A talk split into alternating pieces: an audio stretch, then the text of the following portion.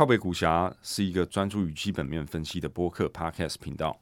在 Apple Podcast、Spotify、SoundOn、KKBox 等等各大平台，我们将会定期发表我们的 Podcast，并深入探讨和总经、市场、产业、公司以及投资等等相关的议题。欢迎来到靠北股侠，只要有心，人都可以是股侠。我是 Tony。啊，今天呢，想跟各位聊聊，就是上个星期市场的一些很有趣的现象。那主要呢，就是从这个中概股，还有些许的这个美国媒体类股崩盘开始讲起。那相信就是说，如果有关注市场的呃听众们呢，一定会知道，就是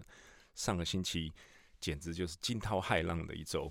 呃。有些许的公概中概股跟这个呃几个这个比较大的媒体巨头，美国的这个股票呢，在短短的一到两个交易日内出现了这个闪崩的情况。那呃，短短一到两个交易日内呢，总共跌掉了这个三四十 percent、三四十趴的这个跌幅。那市场呢，非常的差，想说是不是去年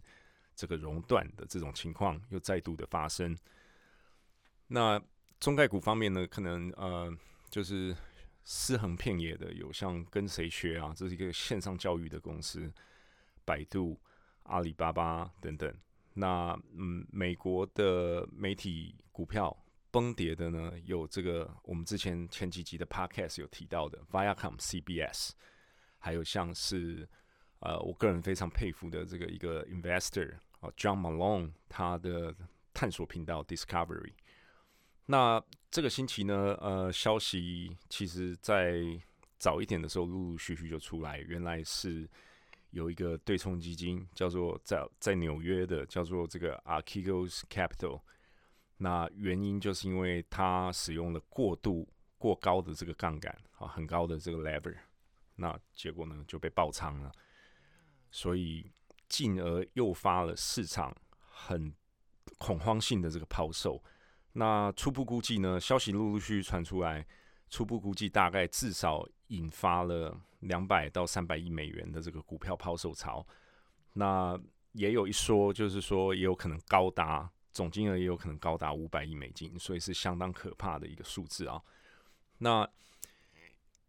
因为这个呃对冲基金它是使用了高杠杆，所以它的 prime broker。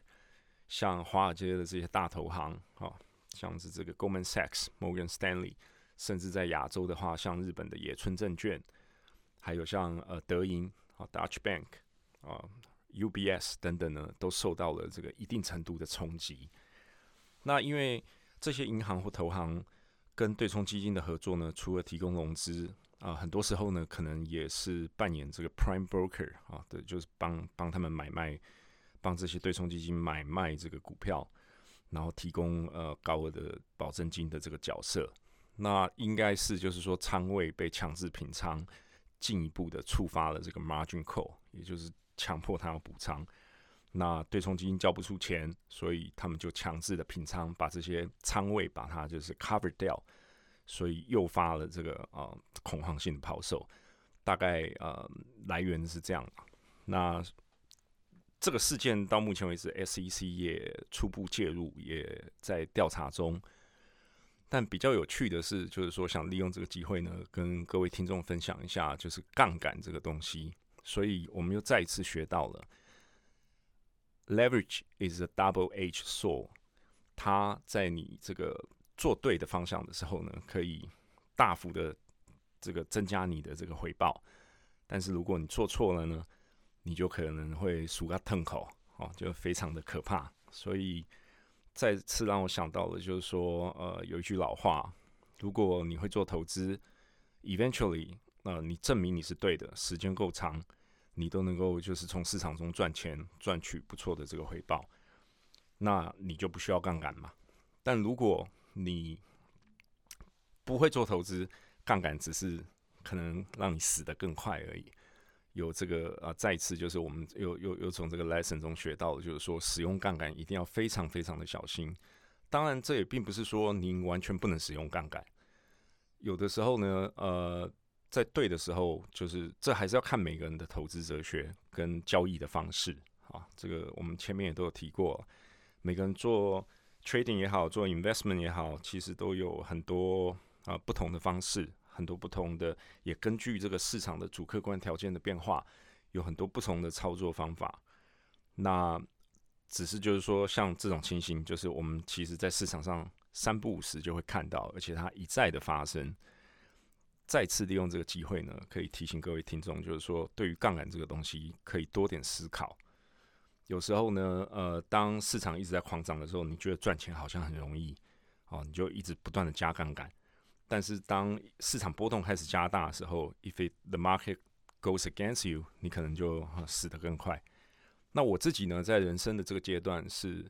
现在基本上是完全不用杠杆，虽然就是以前。啊，早年刚开始接触 trading 或 investment 的时候，其实常常会开杠杆，但是 over the years，我就觉得我自己把握的并没有很好，哦，所以就是现在在这个年纪呢，大概就是不会使用任何的杠杆，而是比较看好一个公司，就做比较这个长期的投资啊，至少是一个就是啊，以季度或者年来计算的这种啊。Time frame 哈，这这种时间线上，那除了对杠杆的这个反思可以跟各位分享之外呢，啊，其实背后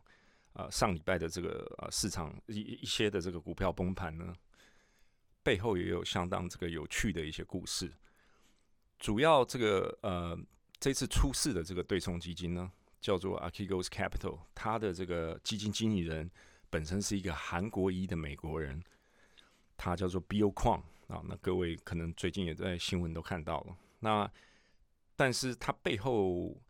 其实他是系出这个老虎基金门下的。那讲到老虎基金，哇，这个故事就多了。因为老虎基金的创办人 Julian Robertson，他本身呢在全球对冲基金哈的这个行业，基本上他是属于像神人哈教父级的这种存在。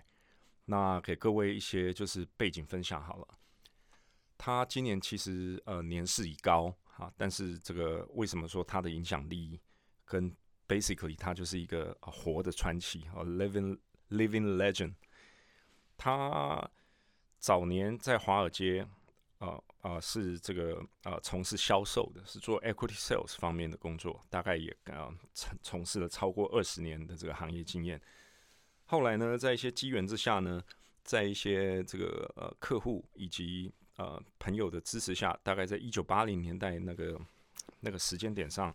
自己创办了自己的这个对冲基金 （hedge fund）。那从此之后呢，大概到两千年啊，九八到两千年那个区间，就是互联网泡沫的那个那个阶段，大概扣除管理费呢，如果我没有记错的话，它的平均年化报酬率大概是啊超过了百分之三十，所以是非常非常可怕的一个数字。那更有意思的呢是，其实它是一个相当老派哈，或者说相当硬派啊，着重很 hardcore，着重这种 fundamentals 啊，着重基本面的这个呃呃一个基金经理人。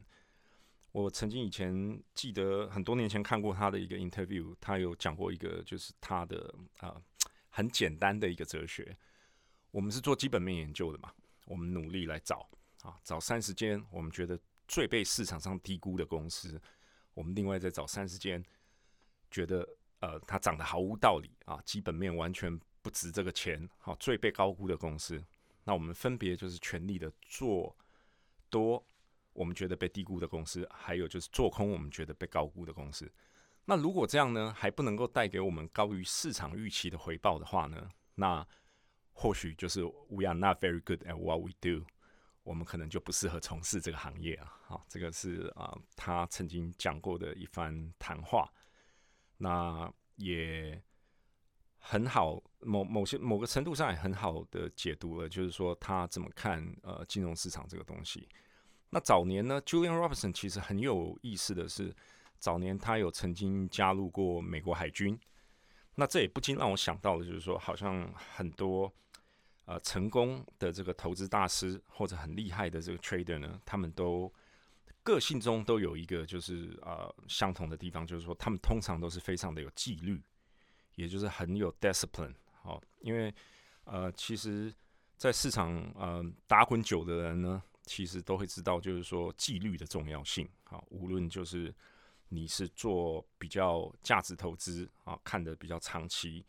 啊，买股票跟买公司一样，还是说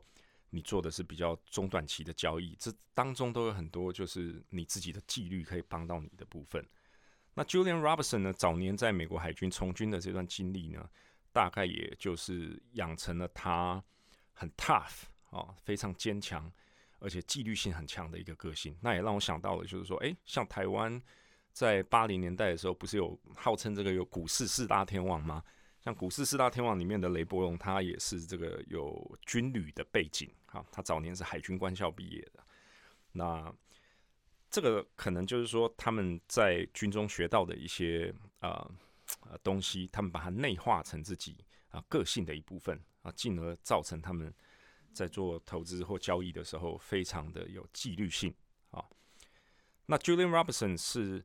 呃全球他所采取的策略呢，就是他第一个他相当重视基本面，第二个他采取的策略是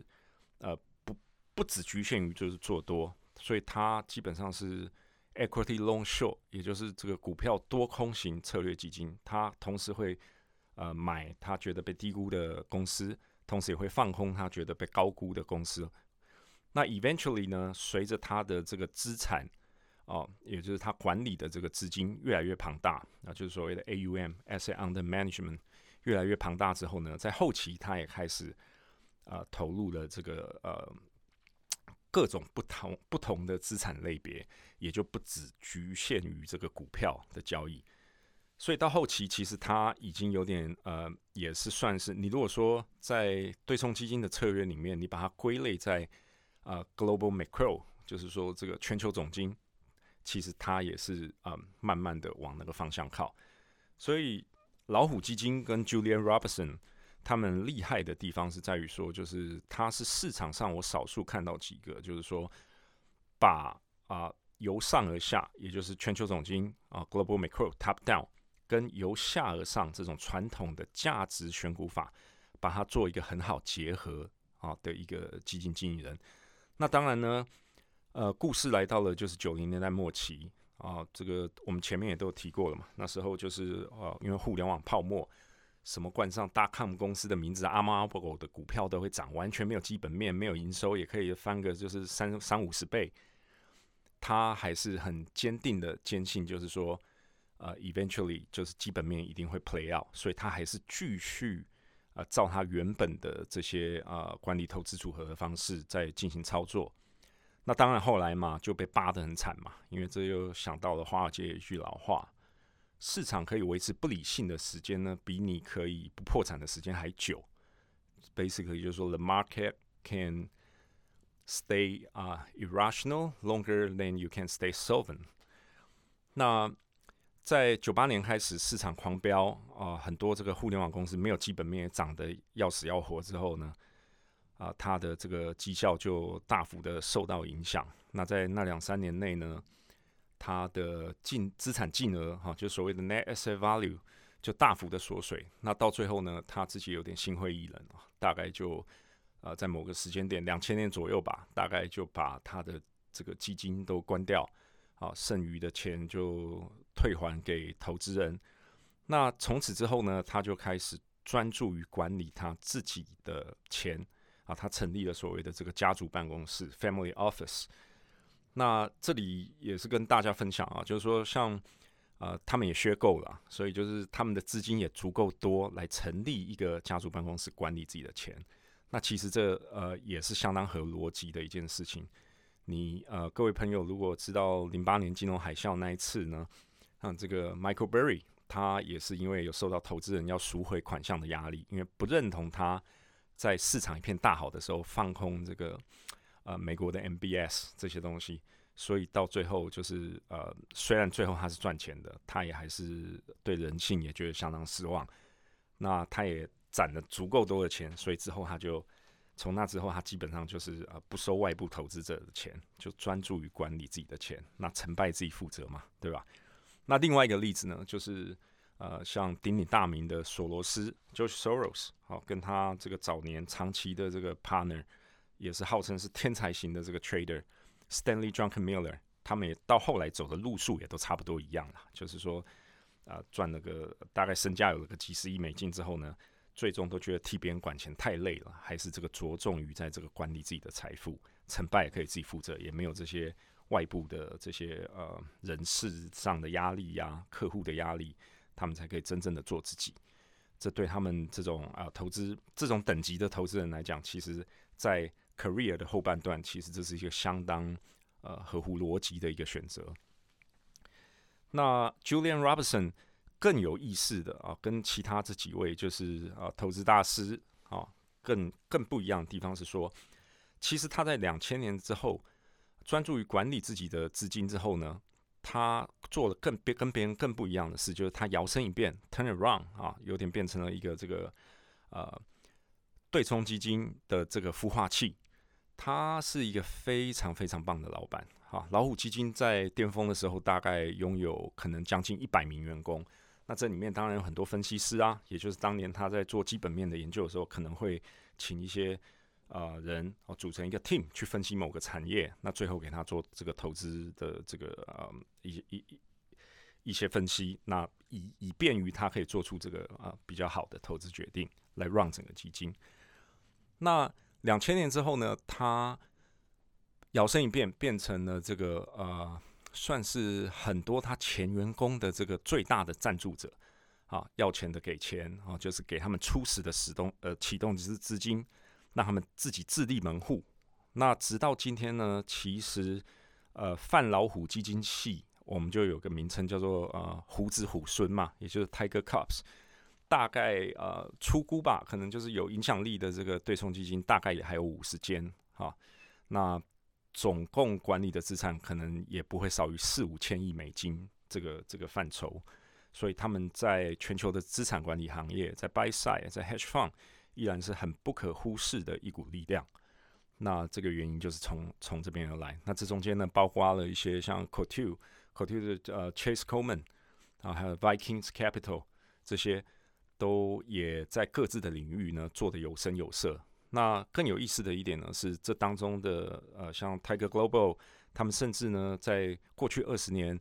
已经建立了一个很棒的 reputation，就是说他们做早期投资，也就是所谓的风险投资或者创投，他们呃投了很多科技股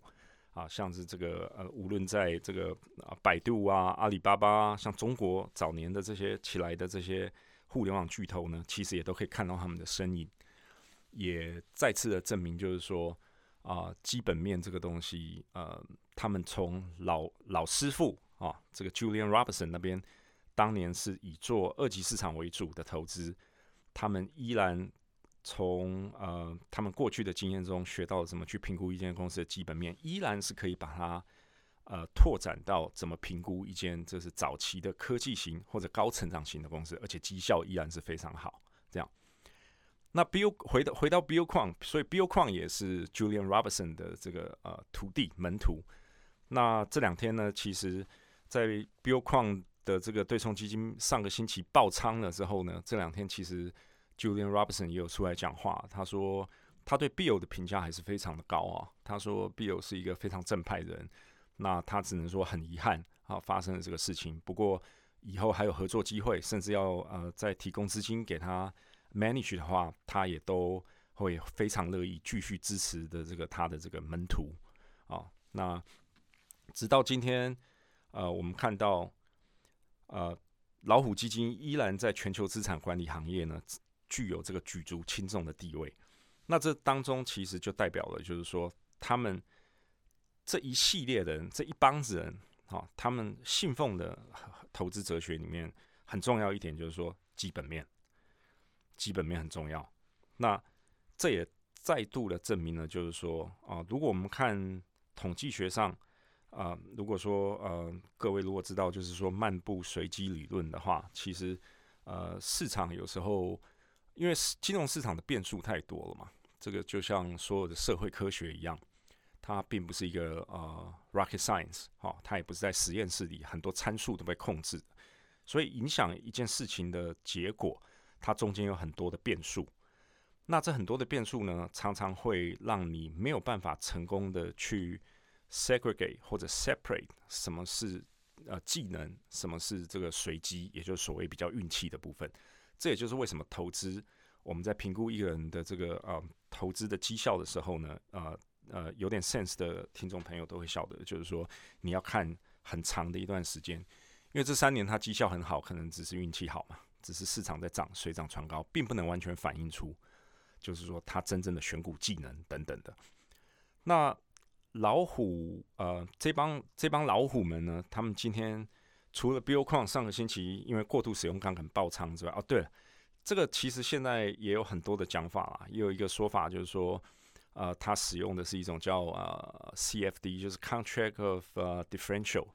也就是一个衍生性金融商品，基本上它就是可以让你直接针对各种的金融商品，哦，跟这些银呃券商直接做对赌，